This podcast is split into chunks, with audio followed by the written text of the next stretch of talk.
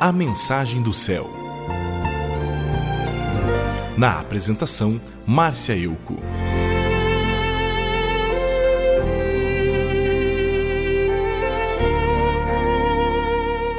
No Evangelho de João, capítulo 8, verso 44, Jesus nos fala de algumas características do diabo. Ele diz que desde a criação do mundo, o diabo foi assassino e nunca esteve do lado da verdade, porque nele não existe verdade alguma. Disse também que quando o diabo mente, está apenas fazendo o que é o seu costume, pois além de mentiroso, é o pai de todas as mentiras. Para Jesus, o diabo é um assassino porque foi por causa da influência dele que a raça humana pecou e foi condenada à morte. Então, o diabo é responsável pela morte de todos. Mas Jesus é imensamente misericordioso e pagou a dívida que nos condenava e nos devolveu o direito à vida eterna através do seu sacrifício.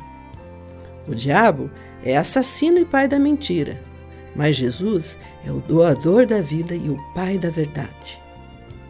Nós precisamos ficar atentos para não ser enganados pelo diabo pois ele quer nos levar a pecar novamente e nos roubar o direito à vida eterna. Toda mentira e falsidade procedem dele. Ele tenta impedir que você assuma que é pecador e também arquiteta para que você não acredite que Jesus é o Filho de Deus que veio te salvar. Se você agir assim, como o diabo quer, ao invés de reconhecer que o diabo é mentiroso, você estará chamando Deus de mentiroso. Por exemplo, na primeira epístola de João, lemos que quem afirma que não é pecador está chamando Deus de mentiroso, pois foi Deus quem disse que todos são pecadores. E mais, João também diz que quem não crê em Jesus está chamando Deus de mentiroso, pois foi Deus quem disse que a nossa salvação está em Cristo. Então, se você acha que não é pecador ou se não acredita na morte e na ressurreição de Jesus, você está fazendo exatamente o que o diabo quer. Está chamando Deus de mentiroso. Esta é uma estratégia muito sutil, mas suas consequências são mortais. Você precisa parar de permitir que o diabo te engane. Não seja mentiroso como o diabo, pois a verdade é que nós somos pecadores e para ser salvos, precisamos reconhecer isso.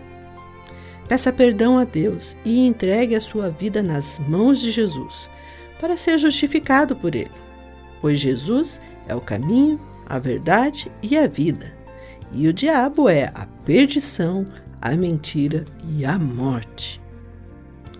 Bem, mas quem sabe para você mentir é um hábito, então a conversa é outra.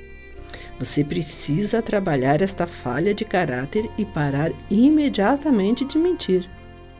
Deus não nos deu liberdade alguma para mentir, nem mesmo aquela mentirinha que é para ajudar os outros. Não se esconda atrás de mentiras. Confessar suas mentiras e reparar as consequências que elas geraram é necessário. Você pode pensar que às vezes é melhor mentir porque a verdade dói. Bem, de fato, às vezes a verdade dói, mas também liberta. Já a mentira pode agradar de começo, mas com o tempo você ficará preso numa rede que tornará tudo cada vez mais difícil. Em Efésios capítulo 4, verso 25, lemos: Abandone a mentira e fale a verdade ao seu próximo, porque nós somos membros uns dos outros. Olha só, o tempo está passando rápido e a qualquer momento chegará ao fim. O livro de Apocalipse nos diz que haverá um novo céu e uma nova terra, mas nos avisa que os orgulhosos e mentirosos não entrarão no paraíso. E então, o que você decide?